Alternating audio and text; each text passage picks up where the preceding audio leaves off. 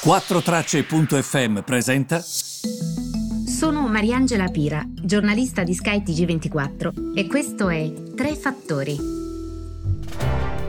Buongiorno a tutti, bentornati ai Tre Fattori. Siamo a lunedì 14 settembre. Allora, è una giornata di eh, nuovi inizi quella di oggi, nel senso che eh, è una giornata che è caratterizzata sicuramente dalla scuola. Ne ho parlato anche nel video di Sky TG24 di questa mattina, ritengo che ehm, questo sia un tema troppo importante. E, ehm, ne ho parlato come se fosse una mm, sorta di ascensore sociale e io di questo sono convinta. Io ritengo che lo studio, la preparazione, la cultura siano la soluzione a tantissimi problemi eh, io lo vedo anche um, nel mio giro di persone, nelle persone che immagino voi conosciate o in tante persone che voi conoscete.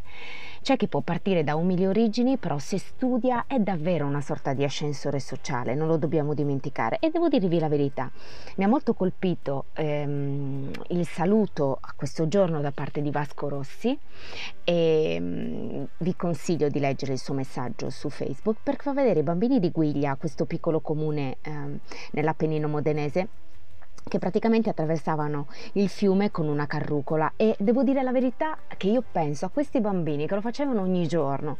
Eh, siamo nel 1959 eh, ma insomma ma noi quest'anno non abbiamo tutti questi problemi. Abbiamo comunque una situazione molto meno complicata. E siamo fortunati quindi spesso mm, diamo molte cose per scontato. Questo ovviamente eh, senza togliere nulla al fatto che è stato un anno difficile un anno come probabilmente non vivremo mai, eh. Eh, però eh, abbiamo anche dei mezzi che allora non avevamo e quindi mm, si parta e poi eh, si risolvono le cose man mano. Mia nonna diceva sempre, nella strada si aggiusta il carico riferendosi agli asini e io penso che sia così, io penso che questa sia una soluzione a molti dei problemi. Venendo ai mercati invece avrete visto che le eh, borse europee oggi stanno avanzando allora, sicuramente qui il merito è di uh, AstraZeneca, è questo gruppo, come sapete, che si sta occupando del trovare un vaccino per il coronavirus e ha ricominciato uh, le prove per la fase 3 i cosiddetti trials, quindi sta eh, effettuando dei tentativi per vedere se appunto questo vaccino funziona o no. Come sapete ehm, c'era stato uno stop la scorsa settimana su eh, preoccupazioni relative alla sicurezza di questo vaccino. Eh, la notizia però diciamo solleva le speranze eh, sul fatto che comunque uno dei principali candidati in questa corsa globale per sviluppare un vaccino contro il coronavirus possa diciamo riuscire ed avere successo. AstraZeneca ha anche confermato di aver ricevuto il placet da parte dell'autorità regolatoria della salute in Gran Bretagna, si chiama Medicines Health Regulatory Authority ha detto che era abbastanza sicuro a riprendere mh, questi eh, tentativi clinici sul fronte del vaccino. Di fatto AstraZeneca non ha parlato di, eh, dei dettagli che hanno portato allo stop e alla pausa rispetto al, um, ai vari tentativi che vengono fatti sul fronte del vaccino, però ha detto che eh, una, eh, si è verificata una potenziale e devo dire anche inspiegabile malattia e questo è tutto sotto indagine.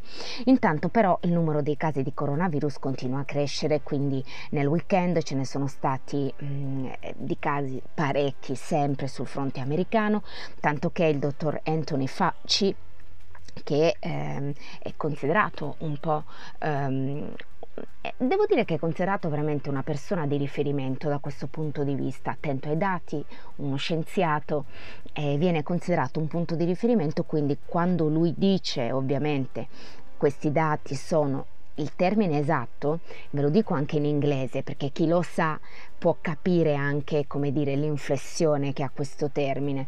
Lui ha usato il termine disturbing, quindi disturbing, disturbing scritto, eh, che significa mm, sono dati che in qualche modo provocano preoccupazione, ok? Sono disturbanti sarebbe la traduzione, ma non rende come la sua controparte eh, inglese. Eh, I casi di Covid-19 sono cresciuti di circa il 5%, ehm, guardando diciamo ad una media settimanale, eh, in 11 stati eh, domenica, questo stando ad un'analisi dei dati della Johns Hopkins, Johns Hopkins University. Eh, quindi c'è stata una forte crescita mh, mm, rispetto alla giornata di eh, venerdì. Intanto in Asia ehm, eh, si sono guardate a vista le azioni del conglomerato giapponese SoftBank, questo perché ha annunciato che venderà ehm, il, diciamo, il suo braccio ehm, che disegna ehm, chip eh, quindi eh, questo è un, eh, è un, accordo da 40 miliardi di dollari ed evidentemente è, è importante. È il suo braccio che opera in eh, Gran Bretagna eh, lo venderà alla americana eh, Nvidia scritto, inizia proprio con la N il gruppo Nvidia, è molto nota insomma per chi conosce il settore dei chip. Ehm, questa notizia sicuramente eh, ha anche questa sollevato un po' l'umore degli esperti e degli eh, investitori di borsa, tanto che i future americani, gli strumenti che ci indicano l'apertura delle borse, erano in positivo fino a poco fa fino a quando ho monitorato insomma i dati. Um, sul fronte invece macroeconomico, quindi come sta andando la nostra economia, la produzione industriale dell'Eurozona ehm, la stiamo attendendo, ehm, dovremmo avere il dato di luglio e poi mh, mm, ricordiamo anche l'OPEC dovrebbe rilasciare dei dati importanti e il cartello dei paesi um, esportatori di petrolio, quindi sul mercato petrolifero questi dati sicuramente ci diranno uh, qualcosa. E, ehm, e questo quindi eh, Dassault Aviation ehm, è un titolo che sta facendo molto bene, è cresciuto di oltre il 9% ehm, e questo eh, perché eh, sostanzialmente la Greek Air Force, quindi l'apparato militare greco, ha annunciato un ordine di circa 18 dei suoi ehm, jet fighter chiamati Rafale. questo ovviamente ha portato Dassault Aviation a fare molto molto bene eh, quest'oggi. Direi che eh, questi eh, sono un po' eh, i dati eh, più importanti della giornata di oggi quindi da monitorare. E guarderò bene i mercati anche nei prossimi giorni per noi perché ci sono altri termini che dobbiamo imparare a utilizzare.